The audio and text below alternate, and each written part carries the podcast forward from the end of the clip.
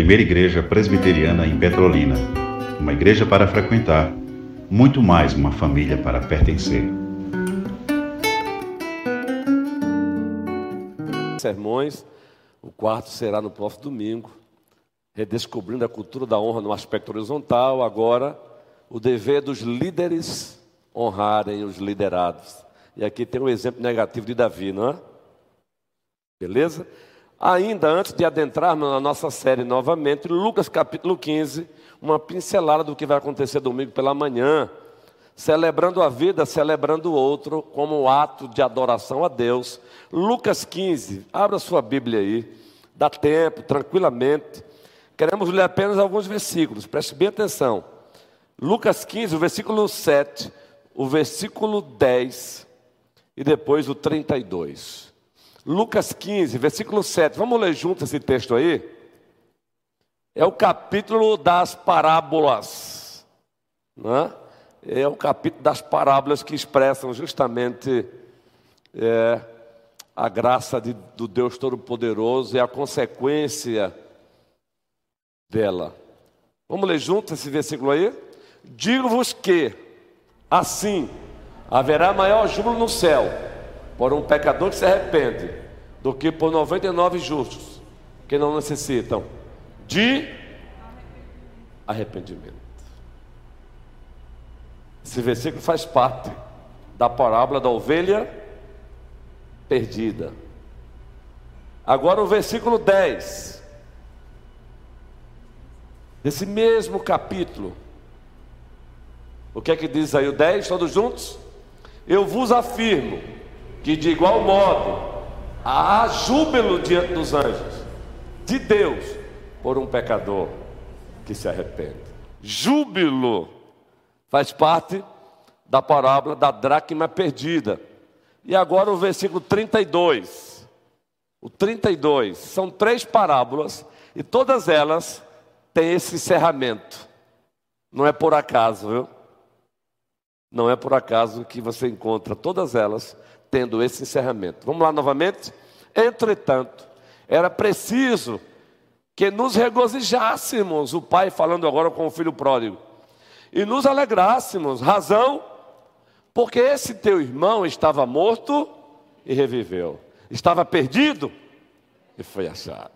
Esse será um dos textos que usaremos domingo pela manhã na escola bíblica única e que será muito abençoadora celebrando a vida, celebrando o outro, como ato de adoração a Deus. Veja a linguagem de festa, de celebração, de júbilo.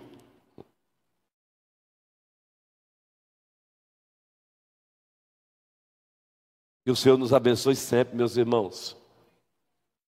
Aprendamos a celebrar a vida do outro, a celebrar os talentos do outro, os dons do outro como ato de adoração a Deus.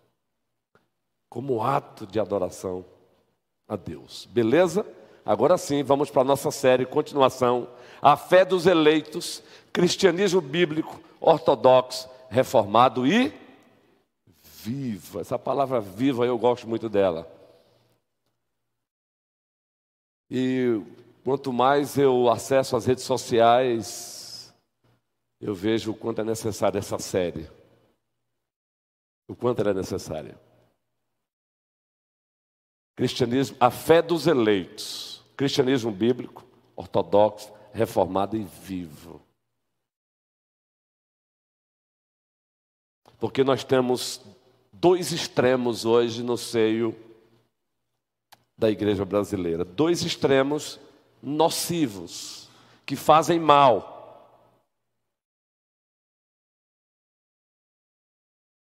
Sincretismo religioso, sincretismo religioso é um extremo. Então nós encontramos igrejas hoje que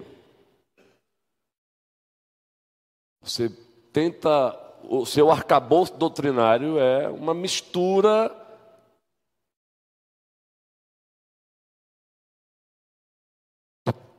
crenças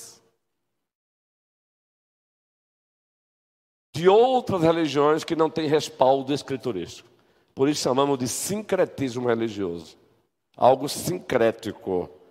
É quando você pega doutrinas diversas, heréticas até, heterodoxas, e coloca debaixo do mesmo guarda-chuva do cristianismo. Então, esse extremo, precisamos combatê-lo. Sincretismo religioso.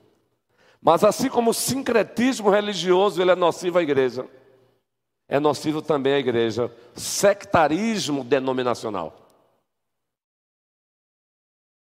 Sectarismo de, denominacional também faz mal à igreja. E eu tive mais uma vez o desprazer de contemplar alguns comentários feitos depois de uma postagem do reverendo Augusto Nicodemos, chamando a igreja para o equilíbrio. E aí, você vai lá ver os comentários, comentários agressivos.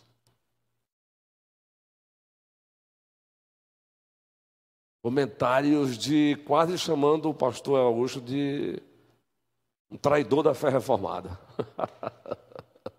Essa risada é irônica mesmo, não nego. Há um lugar para ironia até no discurso. Vocês sabiam disso, não é? Paulo usa ironia em Romanos, com muita frequência, escrevendo aos Coríntios. Desde que essa ironia não tenha como motivação o pecado. Aí eu paro assim, eu digo, não acredito. Só confirmo o que eu tenho dito. Agora, o que você fica, o que eu fico assim, muitas vezes mais ainda com náusea, que você percebe que são pessoas que não conhecem a fé bíblica. Não conhecem escritura. Se você dá um apertozinho, você percebe que a pessoa corre. Um apertozinho. Mas está lá. Isso é um absurdo, reverendo. Quer dizer que o senhor está dizendo que eu digo, toda a gente, eu tenho dito para vocês aqui, eu não, eu não gasto minha energia mais com isso, não. O homem de Deus abençoando a igreja, chamando a igreja ao equilíbrio, num texto de Facebook. E alguns reformados, alguns reformados, achando que conhece. Sabe aquele cara que lê blog, aí ele pensa que já tem condição de discutir com, com quem passou cinco anos no seminário estudando? Eu não estou dizendo que quem não passou cinco anos no seminário não possa discutir assuntos bíblicos. Sprum escreveu um livro, Somos Todos Teólogos. Quem tem esse livro aí? Muito bom. Já, Sprum já está falecido. Somos todos teólogos, um livraço. Eu tenho ele impresso, eu tenho ele digital. Ele escreveu justamente para mostrar que todo cristão é um teólogo. Não é isso. Mas acontece que nessa caminhada você vê cristãos que é leitor de blog, ele lê teologia em blog, ou lê um livro por um ano sobre teologia e quer dizer para o pastor que está ali todo dia na, na batalha, na sua mina, estudando, ele quer ensinar o pastor teologia mesmo. Aí eu, eu, eu, fui lendo assim os comentários, eu digo, chega, chega, chega, chega, chega, chega. Ah! Dá vontade de você dar um grito. E justamente de alguns reformados. Menina, vou dizer para você. Que Deus abençoe o santo do Augusto Nicodemos. Hernandes, o reverendo Hernandes já não faz nem conta, ele nem, nem liga mais.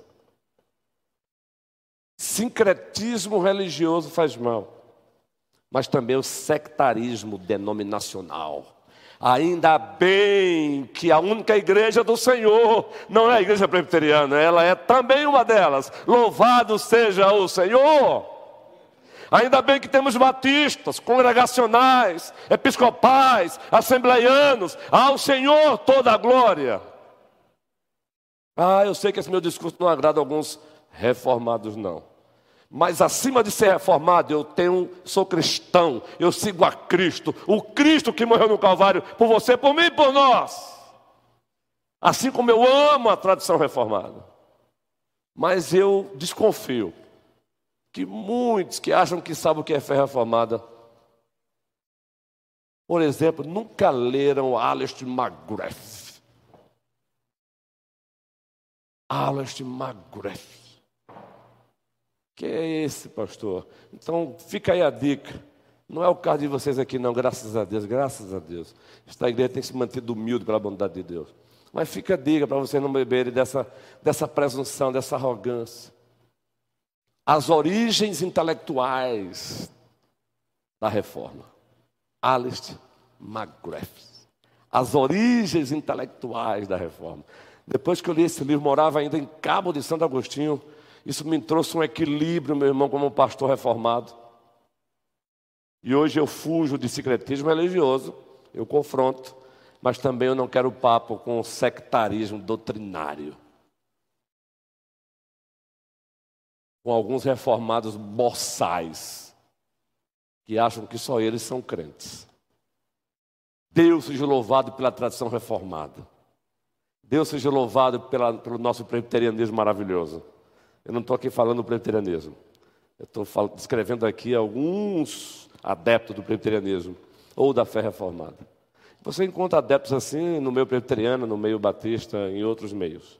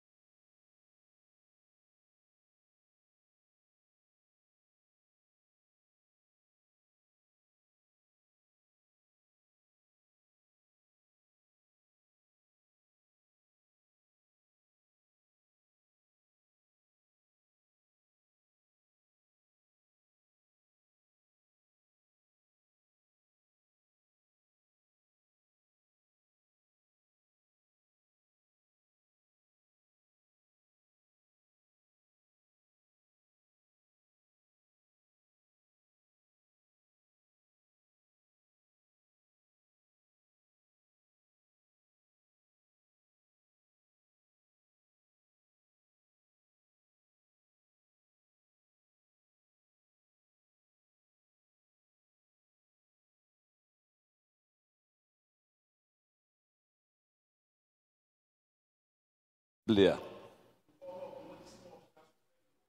Isso.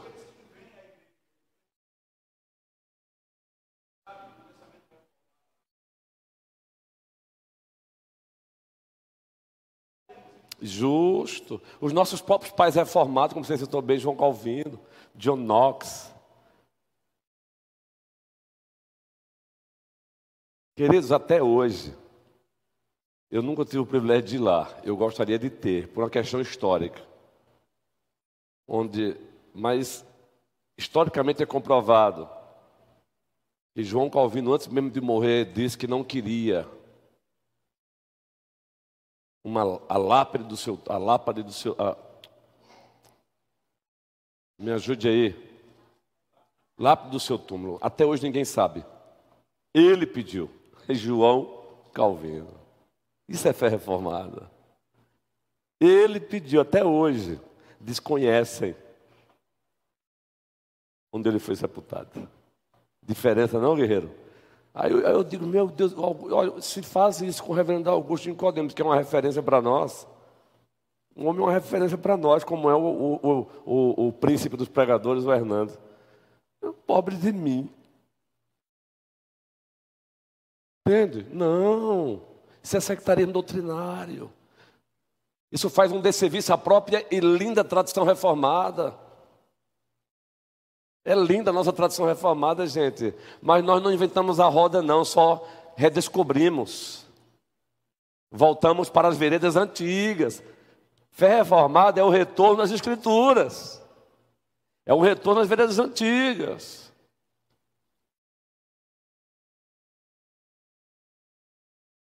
Por isso estamos com esse tema e agora tratando sobre doutrinas centrais, verdades centrais do cristianismo bíblico. Agora estamos falando sobre a pessoa de Cristo. Aí sim é uma verdade central. Por exemplo, a nossa forma de governo presbiteriano nós amamos, mas não é uma verdade central do cristianismo. Porque existe o governo batista, ou congregacional, existe o governo episcopal, Agora, Cristo é a verdade central. Aí sim, mexeu aí, meu irmão. Aí a gente, no bom sentido, aí a gente parte para o confronto. Aí não negociamos, não. E aí já tratamos sobre a sua impecabilidade. O sexto ponto hoje, isso é Ele, Cristo Jesus, o Senhor. Ele é nosso representante diante de Deus. Ele é o nosso mediador perfeito, incomparável, inigualável, único, singular. 1 Timóteo 2,5, esse texto aí todos sabemos. Há um só Deus e um só mediador entre Deus, é Ele, queridos. Jesus Cristo. Eu fiz uma postagem hoje, pegando carona com Tony Merida, um pastor norte-americano, é, envolvido com Atos 29 de lá, já tem um braço da Atos 29 no Brasil, que trabalha com plantação de igreja. E ele lançou dois livros agora no Brasil, vocês viram lá a postagem, não é? Ame a sua igreja, livraço. E eu fiz uma postagem que, aquela postagem eu tirei do livro, hoje. Claro que nós já ouvimos outros pastores falando sobre isso. Mas eu amei a forma como ele colocou. Eu só fiz ali uma interpolaçãozinha. Eu coloquei algo meu ali apenas para dar o arranjo. Nós chamamos de interpolação. Todo domingo, Josué, todo domingo, nós relembramos para nós mesmos e para o mundo que o túmulo está vazio e o trono está ocupado. Ah, eu vibrei. Eu, eu, eu, eu vou lendo assim um livro, aí eu paro, porque eu fico logo empolgado, sozinho que isso é trabalho pastoral, aí eu não tenho paciência, aí o meu nível de ansiedade vai lá para cima, eu tenho que compartilhar com a igreja. Mobilizar a igreja é um dever pastoral também. Mobilizar a igreja, manter a igreja mobilizada é um desafio, é um dever também pastoral. E Deus seja louvado por esta amada igreja. Percebemos ela mobilizada. Por exemplo, o trabalho de hoje na casa de Sandra, em virtude do que os irmãos já sabem. Lindo isso. Cultura da honra. Manter a igreja mobilizada, todo mundo trabalhando. Então lembre-se, quando você sair de casa no domingo, saia de casa dizendo para você: o túmulo está vazio e o trono está ocupado. O túmulo está vazio e o trono está ocupado. Todo domingo, queridos, todo domingo é uma Páscoa para nós. Todo domingo é uma Páscoa, sem anular, sem anular o calendário litúrgico da igreja histórica. Mas todo domingo é uma Páscoa para nós. Todo domingo estamos aqui dizendo de alto bom som: o túmulo está vazio e o trono está ocupado. Por quê? Porque ele ressuscitou e se assentou no trono e reinará para sempre. Aleluia! Isso é cristianismo vivo. Isso é a igreja de tradição. Isso é a igreja, cristianismo bíblico, ortodoxo, reformado Respeitamos sim a nossa tradição, valorizamos, mas vivo. E a razão é Ele. É Ele. Não se esqueça, grave isso. Quando você chegar aqui domingo pela manhã, acorde já com isso na mente. Acorde. Já acorde falando para você, ei, acorda, acorda, acorda o teu filho, acorda o teu filho, acorda o teu marido assim, ei amor, ou sei lá, filho, tem gente que chamou de fi, de amor, de meu tesouro. Seja lá o que for que você chame, fala, ó, acorda, porque chegou o dia de relembrar que o túmulo está vazio e o trono está ocupado por ele, Jesus Cristo. Os pais puritanos, os nossos pais puritanos, esses para mim de lá são referência. Não alguns puritanos de hoje, que são mais fariseus do que puritanos de fato. Alguns, eu não estou generalizando, não. É assim que ele acordava o filho dele, ó. Me permita, querida. Me permita chegar perto. É teu filho, né? Teu nome? Sim? Primeira vez aqui? Bata aqui. Seja bem-vinda, viu? E o filho dele, teu filho, o nome dele? Davi. E eu citei Davi ali, você viu o rei Davi? Olha como os, os pais, os pastores do século XVII acordavam seus filhos, as famílias. Acorda, Davi, Davi, meu filho. Oi, papai. Acorda, porque hoje o Papai do céu vai falar conosco. Eles faziam isso, gente. Acorda, filho, porque hoje é o dia de Deus falar conosco. Havia uma expectativa. Havia uma expectativa. Hoje Deus falará conosco. Era assim que eles acordavam, gente. Você sabe o que significa o jaio ainda não na liturgia bíblica reformada? Vou perguntar. Você sabe o significado do já e do ainda não na liturgia bíblica reformada? Sabe não? Fique com essa curiosidade. Outubro, a nova série. Vai ser uma bênção, para a glória de Deus. O jaio ainda não na liturgia bíblica reformada. Aguarde, para a glória do Senhor e para que esta amada igreja continue mais e mais empolgada com Ele. Com Ele. É com Ele, Jesus Cristo. Um pastor que ama Jesus e vive para glorificá-lo, ele se empolga em ver a igreja empolgada com Ele, com Jesus Cristo. É você estar ali e ver uma criança louvando, exaltando Jesus Cristo. Isso é gostoso. Não é não, Aline? Fabrício? Carinhosamente e respeitosamente, viu, guerreiro? Fecha aí. Tem homem, ah, tem homem que tem dificuldade, né, guerreiro? Eu entendo. Peça para o meu irmão fazer isso, Flávio Gil. Eu tenho liberdade, é meu irmão do sangue. Peça para eu faço para o meu irmão Flávio Gil, ele fica. Cada um com seu jeitinho, né? Cada um com seu jeitinho, você tem que respeitar. Cada um tem o seu jeito de expressar amor, não é? É isso, queridos. Sétimo, é Ele. Isso é Ele. Cristo Jesus, o Senhor. Ele é nosso mediador, é o mediador da nova aliança. Agora vamos ler esse texto, Hebreus 12, 24. Ele é o mediador da nova aliança. Hebreus 12, 24. Ele é o mediador da nova aliança. Enquanto isso, vamos ler juntos? E a Jesus, o mediador da nova aliança, e ao sangue da aspersão, que fala coisas superiores ao que fala o próprio Abel. Por isso que Martinho Lutero, nós sabemos disso, né, presbítero amados? Martinho Lutero afirmava: rasgue a escritura e dela vai sair sangue, sangue. O Antigo Testamento apontava para Cristo, o Novo Testamento é Cristo tudo converge para Cristo. Por isso Lutero dizia: rasgue a escritura e dela vai sair sangue. Ele é o mediador da nova aliança.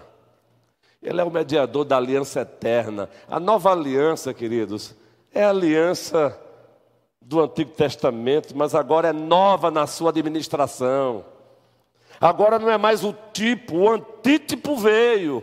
O tipo, por exemplo, era um cordeiro que o sacerdote molava e apontava para ele. Mas agora o cordeiro real, o verdadeiro veio. Quem? Jesus, é o antítipo. Essa é a linguagem da teologia bíblica. O tipo, o cordeiro que o sacerdote molava. Aquele cordeiro ali apontava para quem? Jesus. O tipo é o cordeiro, literal, físico. O antítipo, Jesus. O antítipo veio. E quando ele arma sua tenda entre nós, Carlos Alencar, João Batista olha para ele e diz o que? Eis o Cordeiro de Deus que tira o pecado do mundo. Louvado seja o nome dele, Arthur. Aninha, está chegando a hora, Aninha.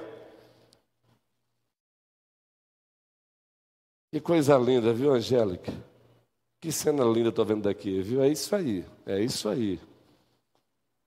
Coisa linda, Deus seja louvado. Essa é a relação pastor-ovelha, pai, filho espiritual. Oitavo, ele é o prometido profeta que nos traz a palavra do Pai. Atos 3, 22. O prometido profeta que nos traz a palavra do Pai. Atos 3, 22. O que é que diz aí, gente? Atos 3, 22. Vamos ler juntos? Disse na verdade Moisés: olha, gente, lá na antiga administração da Aliança da Graça, é a administração dos tipos, das figuras, dos símbolos. O evangelho era pregado lá através de símbolos, figuras, símiles, tipos. Diz, na verdade, Moisés: O Senhor Deus vos suscitará dentre vossos irmãos um profeta semelhante a ele em tudo quanto. Agora o versículo 23. Acontecerá que toda alma que não ouvir a esse profeta será exterminada do meio do povo. O 24. E todos os profetas, a começar com Samuel, assim como todos quantos depois falaram, também anunciaram estes dias. Que dias? O dia do profeta perfeito. Quem é ele? Jesus Cristo. Isso é maravilhoso, querido. Pode voltar para o slide. Ele é o perfeito profeta. Por isso que ele afirma em Mateus 11: quem conhece, vejam, quem conhece aquele que conhece o Pai, conhece, quem conhece o Pai é o Filho, e o Filho conhece o Pai. Justo. Eu estou usando uma paráfrase. Está lá em Mateus 11. Quem conhece o Pai é o Filho e o filho conhece o pai. E só conhece o filho a quem o pai der a conhecer.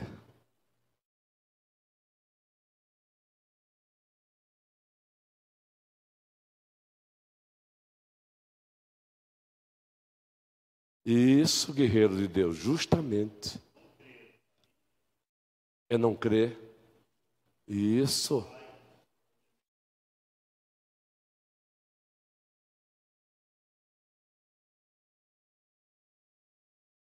Justamente.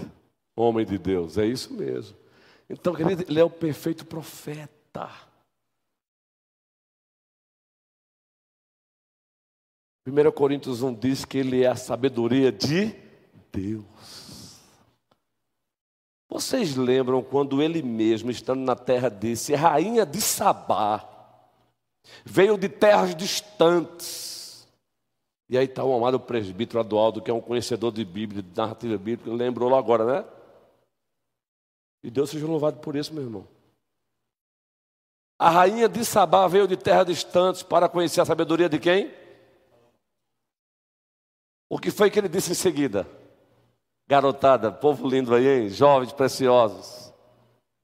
Foi que ele disse em seguida, João, Marlene, Marilene, não é Marlene, é Marilene, viu gente?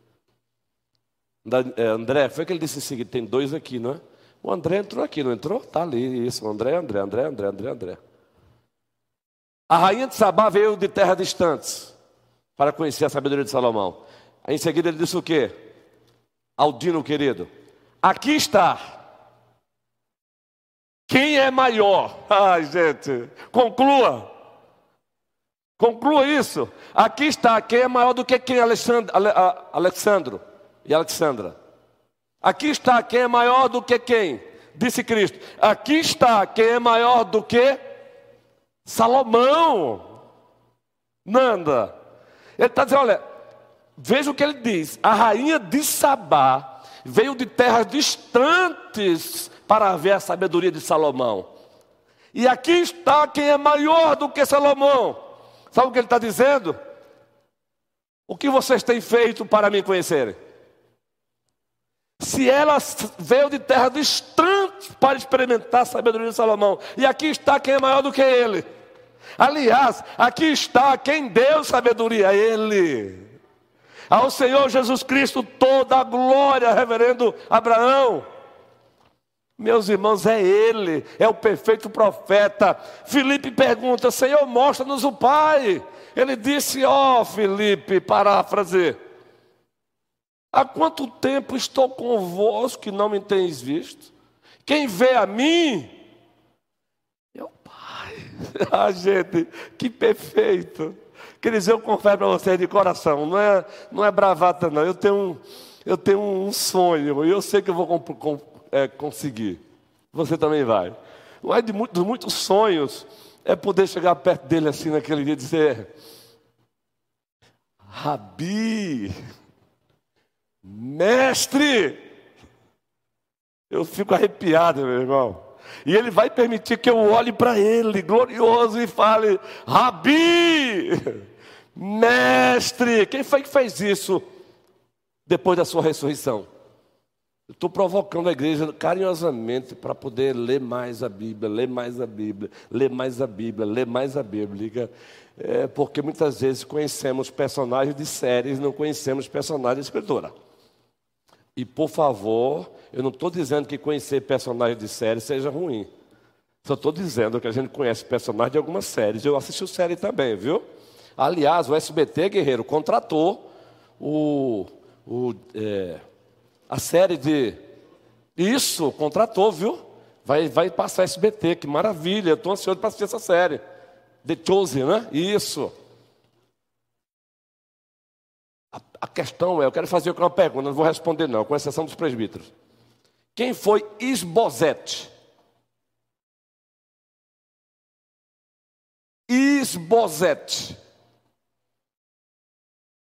Isbosete. Você quase chegou perto, Raquel, mas é só para você. Pronto, lê a 2 Samuel.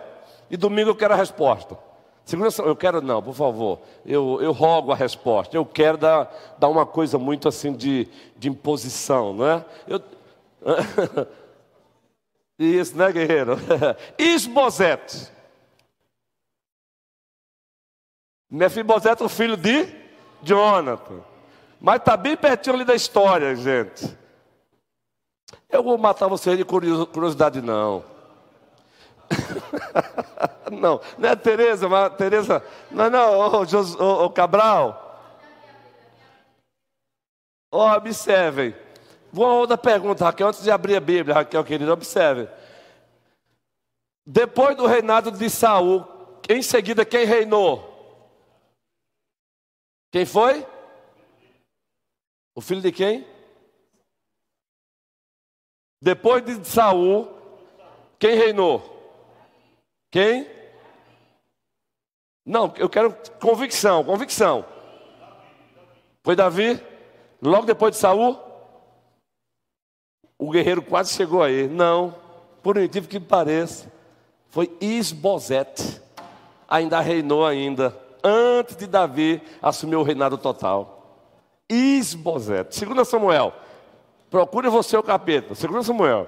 Por que eu estou fazendo isso? Não é para constranger você, não.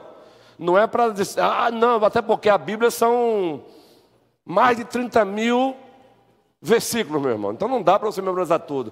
Porém, a história geral, o basicão, a gente tem que relembrar. Houve, houve ainda. Davi reinou sobre Hebron depois que sai morre, Isbosete reina ainda algum. Isso, Raquel. Eu gostei, Raquel, dessa. Mas não é verdade, Raquel? Aí às vezes a gente esquece disso. A gente esquece. Gente, a gente precisa conhecer Bíblia, Bíblia, Bíblia. Não é para sair humilhando o outro, não, é para que a gente conheça o nosso Deus e viva para a glória de Deus. Isbosete, lembre disso. Que o Senhor nos abençoe, queridos. Já dá tempo aí de encerrar. Eu quero encerrar esse, esse tema hoje, porque no próximo domingo é o Espírito Santo, ou melhor, próxima quinta. O Espírito Santo. Vamos lá. Ele é o perfeito sacerdote que intercede por nós. Jesus é o perfeito sacerdote que intercede por nós. Hebreus 5. A gente precisa conhecer Bíblia, queridos. O dia que essa Bíblia impressa ou digital for tirada de nós, ela precisa antes estar onde? Não brinque não que o funil está chegando. Olhe para o cenário universal. Hoje nós temos a liberdade de pegá-la e abrir. Vai, vai, chegar um dia que eu não vou ter ela aqui, não. Então eu preciso colocá-la aqui, ó. Aqui, ó. Aqui, ó. Entendeu, Josué querido? Lindão, bonitão. Puxaram, puxou para o papai e mamãe. É sério, viu? Isso é bonitão. Aqui, Josué, ó. Coração, guerreiro.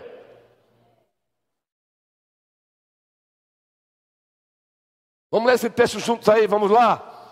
Assim também Cristo a si mesmo não se, para se tornar, mas o glorificou aquele que disse, eu hoje, continue o texto, como em outro lugar também diz, tu és sacerdote para, segundo a ordem de. Queridos, o que nos chama atenção é que ele continua intercedendo por nós dois, à direita do Pai nas alturas. Nanda, você sabia que ele ora por você? Peraí, peraí, peraí, pastor. É, ele, ele ora por você, Janai. Por você. Isso é demais, Jonathan. Ele ora por mim, ele intercede por mim. Que coisa linda, voltemos lá para os slides. É o soberano rei que inaugura o reino de Deus sobre nós, Efésios 5, 23. É o soberano rei que inaugura o reino de Deus sobre nós, Efésios 5, 23. Vamos lá. Ele é o perfeito profeta, esse, esse aí, meu, vocês sabem, né? Os três ofícios de Cristo: profeta, sacerdote e. Porque o marido é o cabeça da mulher, como também Cristo é o cabeça da. Sendo este mesmo Salvador Aí você pode ler em casa Efésios, primeiro capítulo, os últimos versículos, que vai falar que para ser o cabeça, para ser o, os cabeça de todas as coisas, o deu a igreja. Ele é o rei. Você fala isso com prazer, ele é o rei. E seu corpo estremece. Quando eu estou assistindo, eita, olha, assistir telejornal hoje no Brasil está difícil, tá, gente? Está difícil. Mas quando eu estou assistindo e eu quero cuidar do meu coração, eu, aqui a colher eu relembro. E eu falo para quem está lá, para quem está lá e falando alguma coisa, eu falo, calma, calma, porque como diz uma certa, um certo corinho, o rei está voltando, o rei. A trombeta irá chamar. Vamos lá, pastor Abraão. O rei. O rei. Aleluia. Ele vem nos buscar. Oh, maravilha. Isso é bom demais, Carlos. Carlos Silva. Isso é bom demais. Está chegando já o encerramento, viu? É nosso suficiente, definitivo sacrifício. Ele é o nosso suficiente, definitivo sacrifício. Ele é o sacerdote e a oferta. Ele mesmo é o sacerdote que oferece a oferta e ele mesmo é a oferta. Isso é demais. Ele é o Isaac do, do Pai Eterno. A diferença é que ele não segurou o cutelo. Ele cravou o cutelo da sua ira no tórax do seu filho. Mas lembre-se, ele cravou porque ele assumiu o teu lugar, o meu lugar, o nosso lugar. Gálatas 4,4, esse texto é demais. Gálatas 4,4, o apóstolo Paulo, de fato, Deus usou esse homem poderosamente, assim como usou Pedro, assim como usou João. Vindo, porém, à plenitude do tempo, Deus enviou seu filho, nascido de mulher, nascido sob. Mas para quê? Para fazer o quê? Versículo 5: Para resgatar o que estavam sob a lei, a fim de que recebessem a adoção de filhos. Ele assumiu a maldição que era nossa. Nós quebramos a lei, nós ofendemos a santidade de Deus, nos tornamos culpados, Ele assumiu a nossa culpa. Aquele que não conheceu o pecado, Deus o fez pecado por nós, para que nele fôssemos feitos a justiça de Deus. Livro, livro, apenas um livro, é uma carta. Aquele que não conheceu o pecado, Deus o fez pecado por nós, para que nele fôssemos feitos justiça de Deus. É uma carta, exceção dos presbíteros. É uma carta, vamos lá? É uma carta. Não precisa dizer se é a primeira ou a segunda, não, não tem importância. Só diz aí. Hã? Já dei a dica. O autor secundário, o autor secundário que fez essa afirmação. Aquele que não conhecia o pecado, Deus o fez pecado por nós, para que nele, em Jesus, fôssemos feitos justiça de Deus. Deus nos declarasse justos, nos perdoasse, nos reconciliasse. Quem afirmou isso? Paulo. Deus seja louvado. Segunda carta aos Coríntios. capítulo 5. Ele é a intercessor eficaz da destra do Pai, aí é uma, uma sobreposição aí do que já foi afirmado. Ele é a intercessor eficaz da destra do Pai, mas eu quero ler esse texto, Hebreus 7, 25. Ele é o intercessor eficaz, a destra do Pai, Hebreus 7, 25. Por favor, Hebreus 7, 25. Todos juntos. Por isso também pode salvar totalmente os que por ele se achegam, vivendo para sempre, para. Por que é, sobre, é uma sobreposição? Porque falamos dele lá, sacerdote. E como sacerdote ele faz isso aí, ó, vivendo sempre para interceder por eles. Aí ele vê o seu servo, Luiz Ronils, nos seus momentos de batalha, ele intercede. Ei, ele falou para Pedro o seguinte: Pedro, Pedro, Satanás pediu para quê? para ser andar com você. E eu? Eu orei, eu roguei ao Pai. Gente, que coisa linda! Ai, Laine, como ele é bom, como ele é bom, Cléo. Presbítero Humberto, presbítero César, presbítero Moisés Guerreiro, presbítero Adoaldo e os demais colegas aqui. Voltamos para o slide, voltemos. Salvo engano, agora é só o décimo terceiro mesmo. Eu acho que é o décimo segundo ponto. Isso. Todos juntos aí. É esperado o seu retorno físico. No futuro, não revelado. Esse texto é lindo, não é? Atos 11 se dá no processo da sua ascensão.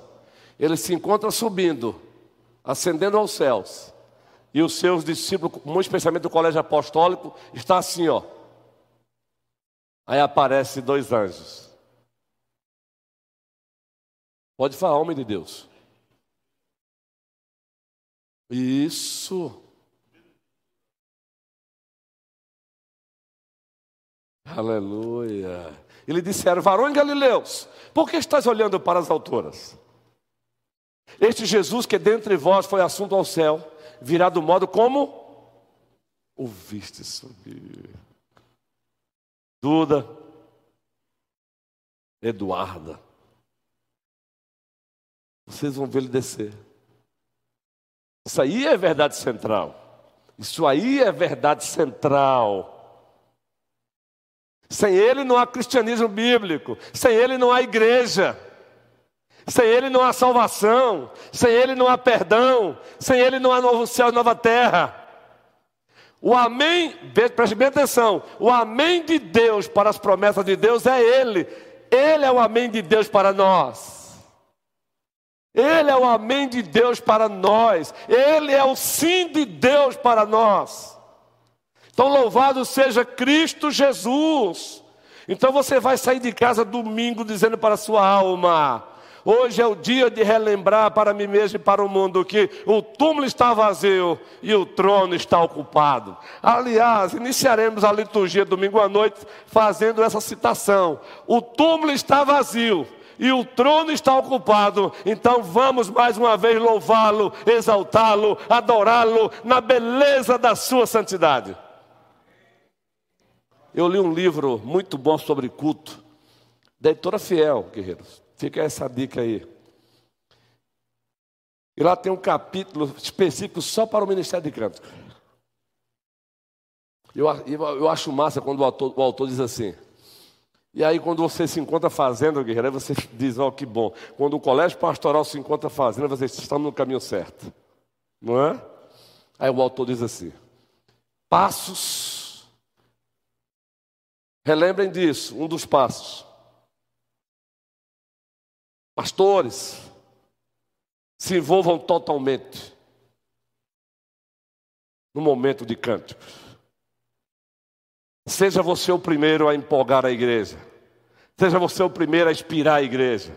Seja você primeiro a mostrar para a igreja que é assim que se louva. Aí quando você leu isso, você diz, ô oh, Senhor, obrigado. O colégio pastoral está fazendo isso. Fica de pé, canta, louva. Ah, querido, eu fico doidinho quando eu estou de férias e vou visitar algumas igrejas, até mesmo de igrejas de Deus. Mas que eu vejo, às vezes, eu, não, eu fico sem entender. Na hora do cântico, a liderança quase que apática, quase que fora de órbita. Eu fico sem entender. Eu fico doidinho. Às vezes, até quando eu visito, eu sou chamado para pregar, eu preciso respeitar, eu preciso ser ético como pastor, não é? Eu não, eu não, sou, eu não estou pastor da igreja lá, eu estou pastor aqui. Então, se o pastor lá não está conduzindo a igreja no, como deveria, eu não posso fazer isso no lugar dele, é até uma questão de ética, né? Aí eu fico doidinho, eu já participei disso, meu irmão. Eu doido para ficar de pé e o pastor sentado. Eu digo, eita, agora deu. Calma, ressalva. Alguns é porque tem problema de coluna, viu? Por exemplo, você vai ver por aí com frequência o reverendo Darlan ficando sentado, não é? Já notaram isso aqui às vezes? Ele tem problema de coluna sério, não é isso? Ele já falou para mim. Então vamos lá, vamos com calma, né? Não estou me referindo a isso não. Estou aqui zelando pela imagem do meu colega, porque eu, já, eu tenho ido por aí, tenho visto ele assim. Não, não é sobre ele, não, por favor, em nome de Cristo. Ele tem problema de coluna sério. Viu o pastor Roberval Góes? Reverendo Roberval Góes? Teve um momento que ele olhou para mim assim, reverendo, eu vou sentar, não estou aguentando não. Ele estava de pé ali a pulso, coitado. Eu não sei como que aquele homem está ainda. Eu fico, menino. Narra aí. Ele, ele narrou, nos deu um bom sono. Obrigado por aqueles que nos, estão nos visitando nesta noite mais uma vez. Oramos no nome do nosso amado Senhor, incomparável Salvador Jesus Cristo. Amém. Uma boa noite. Irmãos, falem primeiro com.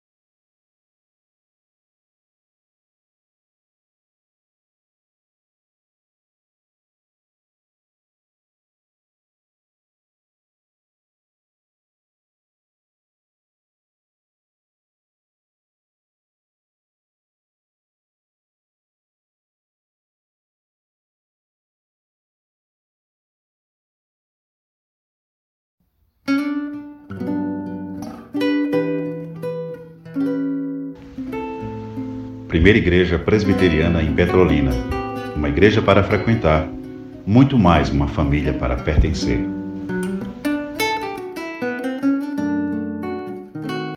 Estamos com essa série ainda e vamos passar um bom tempo com ela ainda. A fé dos eleitos. Cristianismo bíblico, ortodoxo, reformado e vivo, lembram? E hoje um novo tema. Veja, o tema continua, não é doutrinas ou verdades centrais do cristianismo bíblico. Passamos duas quintas-feiras falando sobre cristologia, a pessoa e a obra de Cristo. Claro, gente, sendo bem sucinto, oferecendo uma síntese, um resumo. E hoje, a terceira pessoa da Santíssima Trindade. É uma verdade central do cristianismo bíblico. É uma verdade central do cristianismo bíblico. Sem a, a pessoa do Espírito Santo, o cristianismo bíblico deixa de ser bíblico, deixa de ser ortodoxo, deixa de ser reformado e muito menos vivo, pois quem é que dá a vida? Quem é que, tra... quem é que traz a vida de Deus para nós? O Espírito Santo de Deus. E aí eu quero, é, eu tenho trabalhado a questão, o pastor indica, se você no futuro deseja ler, ah pastor, as teologias sistemáticas são volumosas demais, e assusta. O Enem Grude agora já lançou a atualização da sistemática dele. é, é, é, Prefeito Beto é um desafio, né, guerreiro? Já lançou atualização e eu já estou com ela, ó, o maço. Mas fique tranquilo, isso é para a liderança. Mas você tem do Enem Gruden um, um, um, um, resumo muito bom também.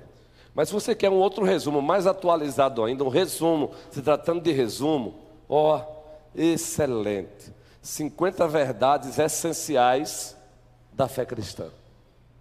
Se você não quiser comprar Bavenck, deixa aí para a liderança, para quem vai para o seminário no futuro. Quatro volumes. Torrentine, mais quatro volumes. Berkoff agora já foi relançado novamente. Berkoff é um clássico, já foi relançado com a capa nova de novo, é um clássico. Mas é uma linguagem muito técnica, se você não quiser se perturbar com isso, está aqui. Além do Enen Gruden, está aqui uma outra, um resumo de teologia sistemática maravilhosa um preçozinho bem, bem acessível. Entendeu? É um dos que eu tenho é, buscado subsídio para essa série aí, é um dos. Mas se você disser, não, mas eu quero ir além, pode ir para Wayne Gruden, John Frame também. John Frame tem uma teologia sistemática, dois volumes, uma linguagem muito boa também. Muito boa. E aí está aí o Espírito Santo, o aplicador da obra da redenção. Abra sua Bíblia em 1 Coríntios, capítulo 12, versículo 3. Pois esse texto nos diz muito sobre a terceira pessoa da Santíssima Trindade. Às vezes, é dito por aí, equivocadamente, que os presbiterianos não acreditam no Espírito Santo. Isso é mentira na ação do Espírito. É claro e evidente que às vezes alguns presbiterianos acabam dando essa margem mesmo, né? De tanta geleira. Eles, às vezes alguns colegas presbiterianos até brincam, né? Se orgulham de que. Eu, vejo até memes às vezes no Facebook, eu não dou risada. Aí pega até um pastor que para mim é referência, está lá, um presbiteriano cultuando. Ou assim. Aí bota o outro irmãozinho da outra tradição cantando. Eu não gosto, sabe por quê? Esse preterianismo aí é equivocado. Pode ler a história dos presbiterianos, pais puritanos, nunca cantaram assim. E, e, e, e, a pessoa que eles pegam até, que é pastores de referência para nós, eles não cantam assim também não. Então, às vezes, alguns presbiterianos, alguns reformados, acabam passando a imagem que parece, chega, parece até que nós não cremos na pessoa do Espírito Santo. Ora, nós é que cremos mesmo. Nós aqui cremos mesmo na terceira pessoa da Santíssima Trindade, capítulo 12. Se eu citei o 2, me perdoe. É o capítulo 12, versículo 3. Capítulo 12, o versículo 3. Isso, obrigado, queridos. Observe esse texto comigo aí. Observe, queridos. Vamos ler junto esse texto? Por isso eu vos faço o quê? Que ninguém que fale. Gente, que maravilha. Olha, por isso eu vos faço compreender que ninguém que fala pelo Espírito de Deus afirma anátema. Perceberam o que é que Paulo está dizendo aí? Não. Se alguém diz que está falando pelo Espírito Santo, esse alguém jamais vai amaldiçoar Jesus. Anátema Jesus. Gente, você sabe o que é que Paulo está dizendo aí? Paulo está dizendo o seguinte: olha, se alguém diz ter o Espírito Santo, esse alguém não vai ser encontrado fazendo coisas que são contrárias ao que Jesus disse e fez. É isso que ele está dizendo. Só que Paulo aí resume dizendo: não vai chamar, não vai amaldiçoar Jesus, não vai execrar Jesus. Mas você pode fazer uma aplicação estendida. Agora ele continua. O que é que ele diz aí, gente? Por outro lado, o que é que diz o texto? Ninguém pode dizer.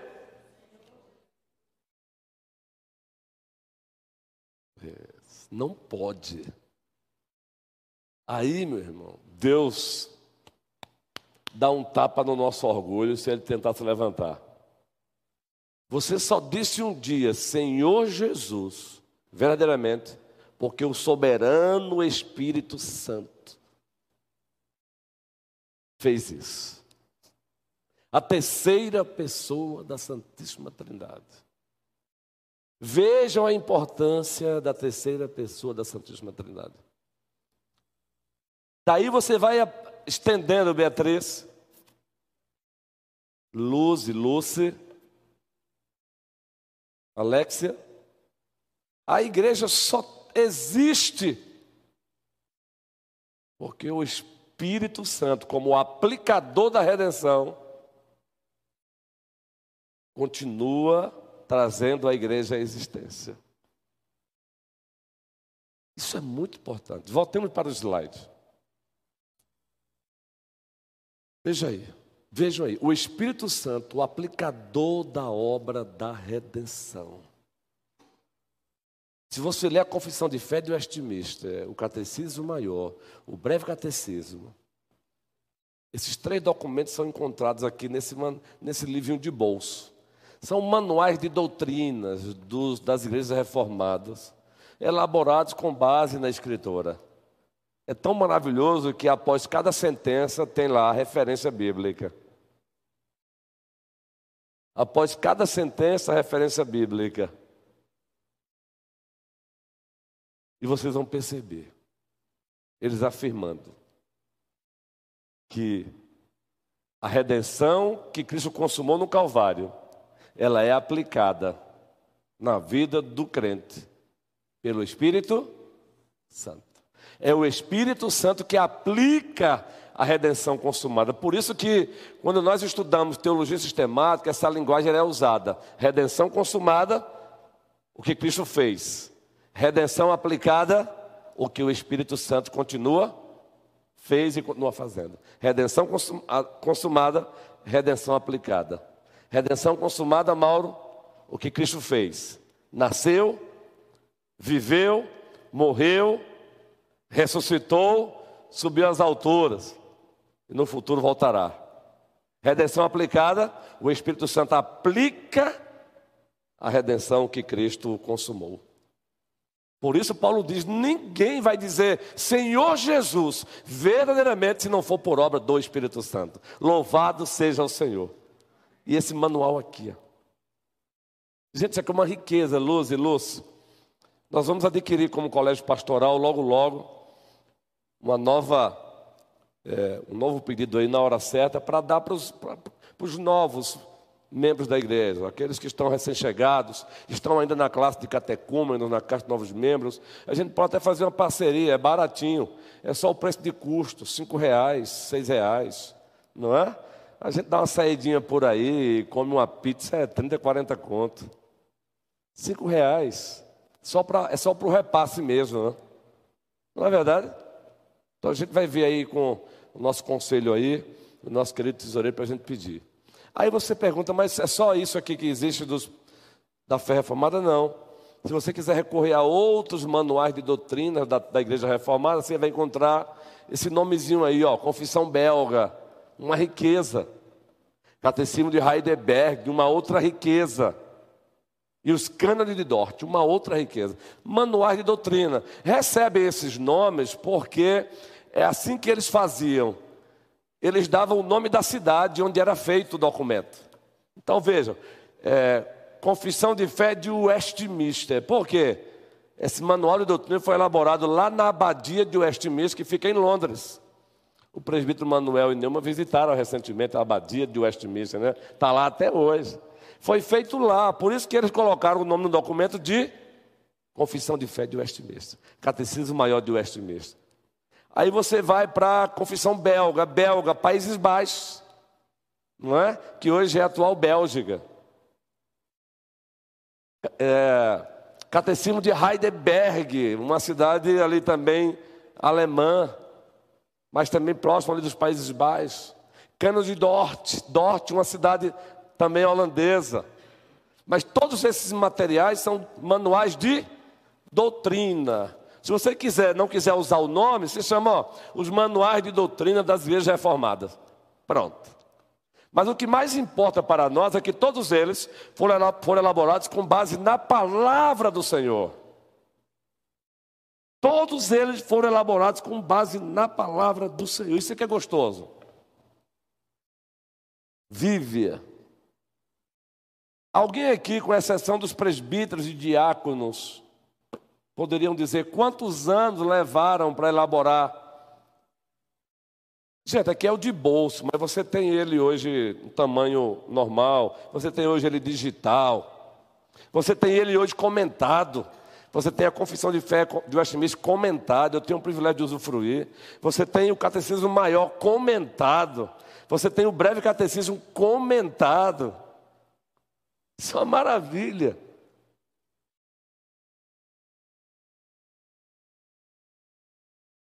Então, olha, queridos, valorizemos essas dádivas. Quantos anos eles levaram para elaborar esse material? Primeiro vou dar a pista apenas do século, século 17. Lá na Inglaterra. Agora, não precisa ser preciso, não. Eu vai dizer ser preciso, não, não. Basta usar a expressão aproximada. A Escritura Sagrada, você vai ver que lá tem datas aproximadas, viu? Às vezes o escritor arredondava, aí alguns acham, ah, houve contradição. Não, não há contradição, não. Fazia parte da convenção de data da época, a convenção linguística da época. Eles arredondavam datas. Aí por isso que hoje os ateus querem dizer que a Bíblia tem contradição. Não tem, não. Eles que não conhecem a convenção linguística dos hebreus. Quantos anos? Mônica está doida para falar, ó. Tá. Mas lembra não, Mônica? Quantos anos, aproximadamente? Pode chutar. É reunião de doutrina aqui, é para isso mesmo. Isaac, está vendo? É importante como uma igreja de tradição reformada. Porque eles suaram para fazer isso aqui, queridos. Você sabe o que é você abrir a Bíblia em grego, em hebraico? Os melhor, um dos os, é, os melhores teólogos da época, da época, leram a Bíblia em hebraico, em grego e inglês para elaborar um manual de doutrina com base na Escritura. Aproximadamente seis anos. Isso. Aproximadamente seis anos. Cinco anos e alguns dias. Os quatro documentos, porque tem um quarto documento que o pessoal não cita. Aliás, cinco documentos, mas que a igreja não usa no Brasil. O Diretório do Culto de Westminster, eu tenho esse material, os presbíteros sabem. O Diretório de Culto de Westminster, eu tenho esse material à parte. Foi traduzido para o Brasil como deve ser um culto. Eles chamam de diretório de culto de Westminster. Pouco se fala, né? E também a forma de governo. Eles também elaboraram. Mas não foi traduzido para o Brasil, não. O mais conhecido são esses três. Cinco anos seis meses e 22 dias. Cinco anos, seis meses e 22 dias. Eu vou repetir, Marcelo, olha só. Cinco anos, seis meses e 22 dias. Então eles não estavam lá, eles não estavam, não, não foi elaborado assim numa noite, da noite para o dia, não. Agora, isso estudando, debatendo num plenário. Preste bem atenção, as atas, nas atas, perdão, eu vou passar para você. Nas atas da Assembleia, a gente já tem alguns colegas traduzindo, está lá registrado. Antes de começar uma sessão, antes de começar o debate de algum assunto, quantas horas, eu não estou falando do culto público, querido, estou falando de uma reunião plenária. Quantas horas um pastor passava, quantas horas não, quanto tempo o moderador pedia um pastor para orar por aquele assunto que iriam agora tratar na Bíblia. Quem é que arrisca dizer? E o pastor ficava ali orando de pé e os outros amém. Quanto tempo mais ou menos aqui? Chute. Hã? Uma, duas horas, meu amigo. Preste bem atenção. Ó oh, Senhor, faça-nos entender a tua palavra. Ó oh, Senhor, faça-nos enxergar. Gente, um pastoral uma hora antes de começar o assunto, antes de começar o debate sobre aquele assunto. Hoje em dia a gente ora 30 segundos já pedindo para terminar. Calma, ninguém vai orar aqui uma hora num culto, que aí também não é. A Bíblia diz que o espírito do profeta está sujeito ao profeta. Ali era uma reunião plenária. Mas eu trago isso até para nossa reunião de concílios, guerreiro. É de lá, de lá. Então vamos lá. Ó, oh, Mônica, por favor, antes de continuar, por favor.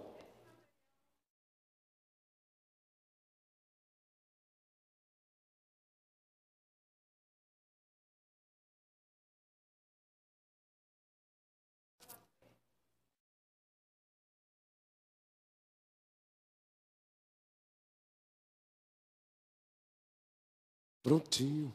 Que te ajuda a entender a Bíblia. Ele tá, é um material que está submisso à Bíblia.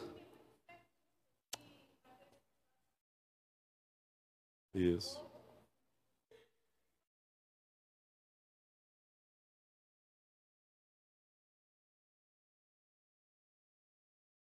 E é por isso que os falsos mestres chegam e enganam. As ideologias chegam e entram. Porque encontram uma igreja sem filtro doutrinário. O jovem vai para a universidade, uau, são engolidos, porque vai sem filtro. Ah, não, olha, por favor, eu espero que ninguém aqui ouse fazer coro com isso. Esse negócio de doutrina, faça isso não em nome de Cristo, porque é, dizer isso é dizer, não estou nem aí para o Pai, não estou nem aí para o Filho, não estou nem aí para o Espírito Santo. Porque a doutrina é a identidade. É quem Deus diz quem Ele é e como Ele quer ser adorado. Então, se eu digo, não tô, esse negócio de doutrina, meu amigo.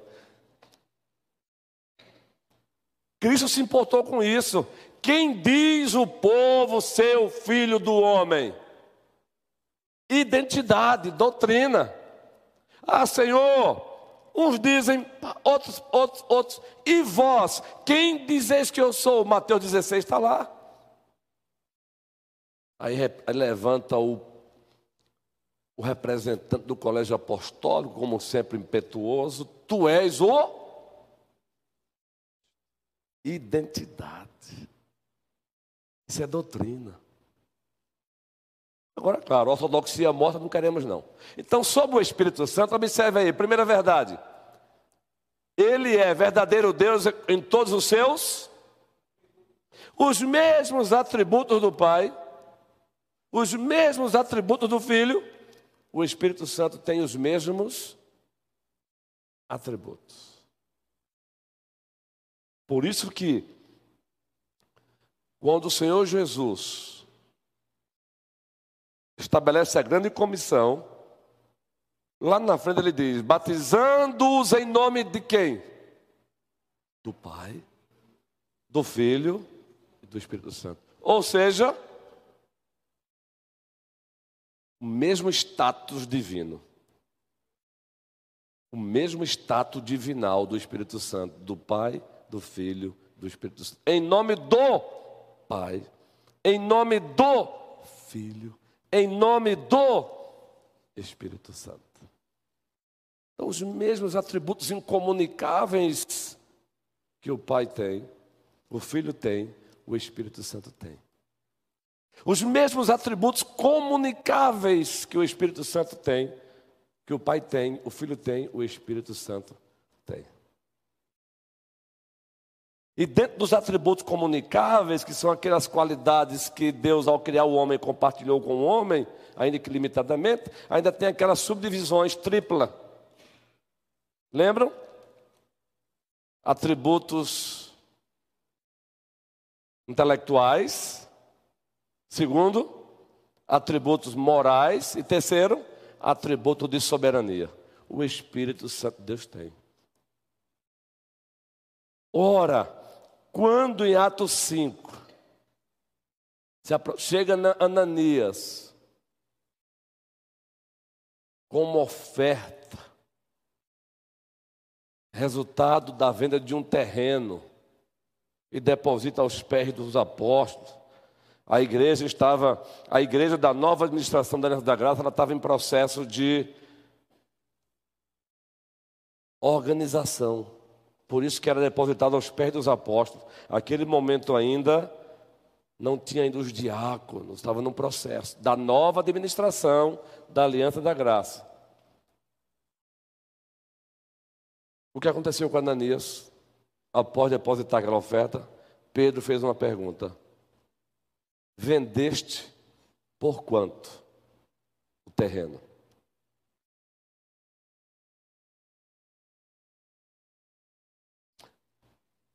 Foi por esse preço?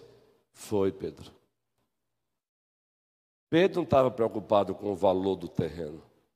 Porque lá no texto ele vai dizer: era teu. O problema foi o pecado. Ele vendeu o terreno, por exemplo, por um milhão e disse que vendeu por 500 e levou os 500 mil lá. Ele podia ter dado só 100 mil de oferta. Pedro, eu vendi por mil e está aqui 100. O problema é que ele disse que vendeu, ele vendeu por um milhão e disse que vendeu por 500 para receber da parte de Pedro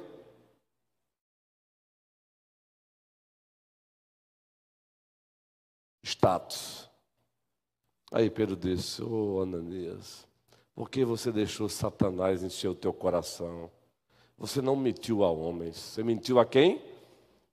A Deus, ao Espírito Santo de Deus, Atos capítulo 5. Então, os mesmos atributos, o Espírito Santo de Deus é Deus. Por isso que eu recomendo esse livro, se você quiser, não quiser se assustar com as outras teorias temáticas, compre esse livro.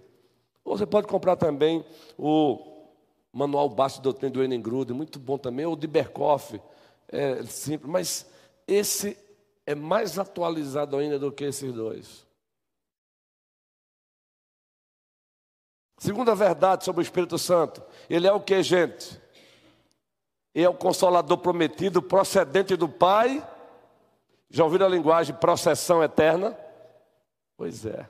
O que é a processão eterna? É que de eternidade a eternidade, a relação entre o Pai e o Filho e o Espírito Santo ela é eterna. O Filho existe eternamente como Filho, sendo também Deus.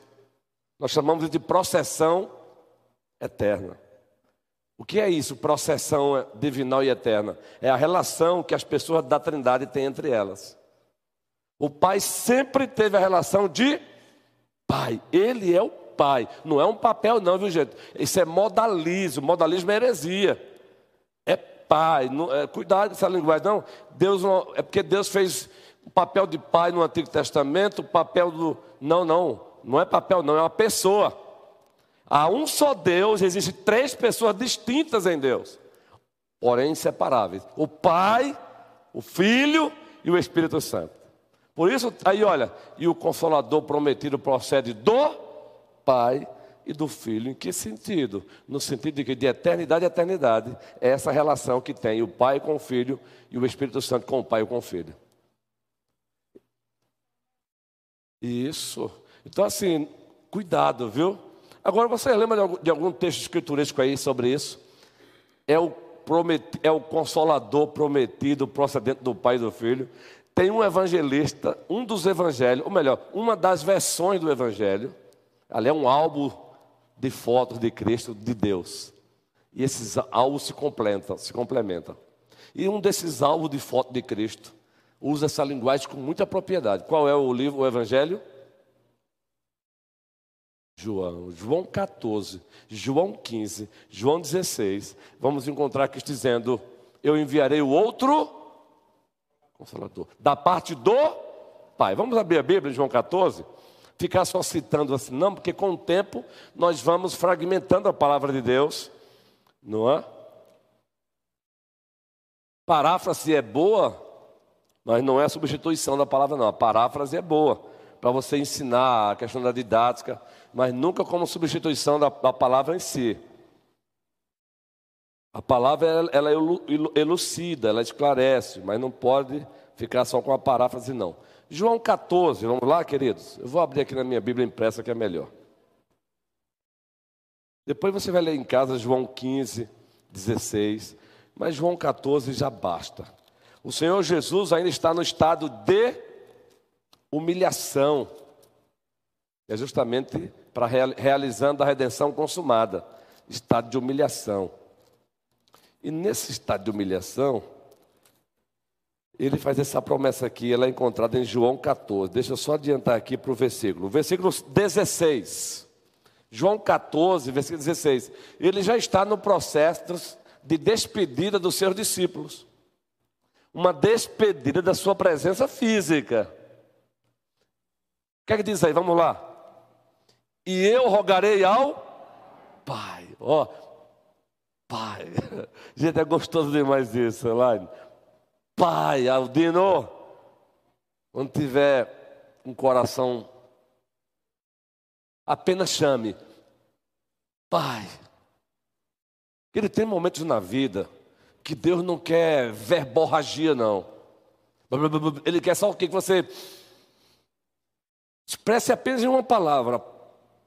Pai, eu só tenho a dizer hoje para ti. Pai. O que é verborragia? Você sabe disso. É quando a gente achar que Deus vai nos atender pelo simples fato de citarmos mil palavras bonitas para Ele.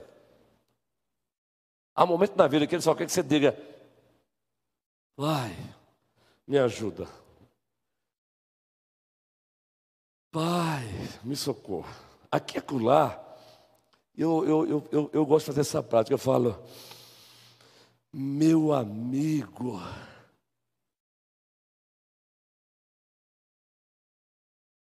me segura. Meu amigo perfeito. Gente, é muito gostoso, a sua mão começa a ser abastecida. E aí eu uso a, olha, eu uso a imaginação de forma santa. Não foi o diabo que te deu imaginação, não. A faculdade da imaginação foi Deus que te deu. Agora nós é que usamos muitas vezes para pecar. E aí quando eu falo. Sim. Meu amigo, aí eu começo a pensar em alguns textos, por exemplo, João, o Apocalipse. Apocalipse, Samira. Diz o texto, depois que João o contemplou, agora no estado de exaltação, Maico. João fez o que, Luz e Lúcio? Diz o texto que ele caiu como morto ali. Mas aí o texto seguinte, Diácono Júnior, diz o texto lá, Juan. Quem apareceu e colocou a mão direita sobre os ombros de João? Quem foi? Quem foi que colocou a mão direita no ombro de João e disse: João, não temas. Eu sou o Alfa. Eu sou o Ômega. E aí, adiantando, eu estive morto, mas eis que estou vivo. e tenho as chaves da morte do Aleluia! Louvado seja o Senhor Jesus Cristo. Então, quando eu digo meu amigo, aí a minha imaginação vem de. Eu faço isso mesmo. É como se. Aí eu me imagino ali ele com a mão aqui dizendo: Não temas, Luiz Ronilson.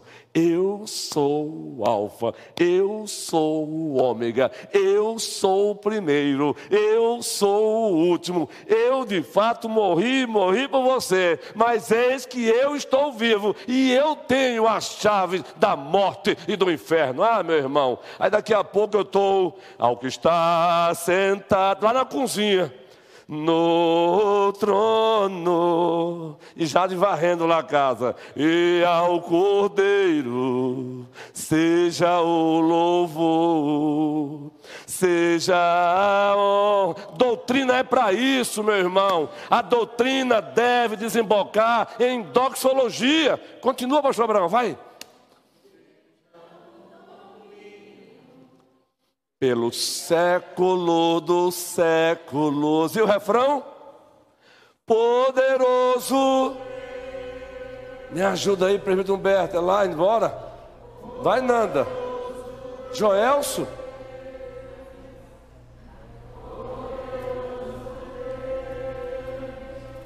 Minha alma anseia então, quando a sua alma estiver angustiada, fale: Meu amigo, Cordeiro de Deus que tira o pecado do mundo. Meu amigo, eu preciso de ti. E isso é obra de quem, gente? Do Espírito Santo de Deus, ele é o outro consolador, paracaléu, paracletos, aquele que se coloca ao lado para ajudar. O advogado, aquele que coloca ao lado, aquele que diz: Eu estou com você, eu estou do teu lado. Sabe aquele treinador que o seu, o seu atleta está ali correndo e você percebe que ele está do lado ali? Já viram isso? Numa maratona? Ele está dizendo: vai, vai, está chegando, vai, vai, vai, vai. O Espírito Santo, muito além do que isso, ele está lado a lado, ele está com a mão segurando. Vamos, vamos, vamos, porque ele, Jesus, venceu. Nada, nada poderá nos separar, nada, nada poderá nos separar do amor de Deus. Está em Jesus Cristo, nosso Senhor. Olha aí, Sônia. Está em Jesus Cristo e diz o texto: convosco, estará para sempre convosco. Então vamos parar hoje aqui. Que o Senhor nos abençoe. Já são nove horas e quinze minutos. 21 horas e quinze minutos. Não precisa correr. Só quero que você grave uma coisa. Teologia deve desembocar em doxologia. O que é doxologia? Resumindo, ato de adoração. Doutrina deve levar você a adorar. Se ao estudar doutrina você não, não, não, não, não é empurrado para a adoração, então você está pecando, porque está pisando em terra santa. Que o Senhor nos abençoe hoje e sempre.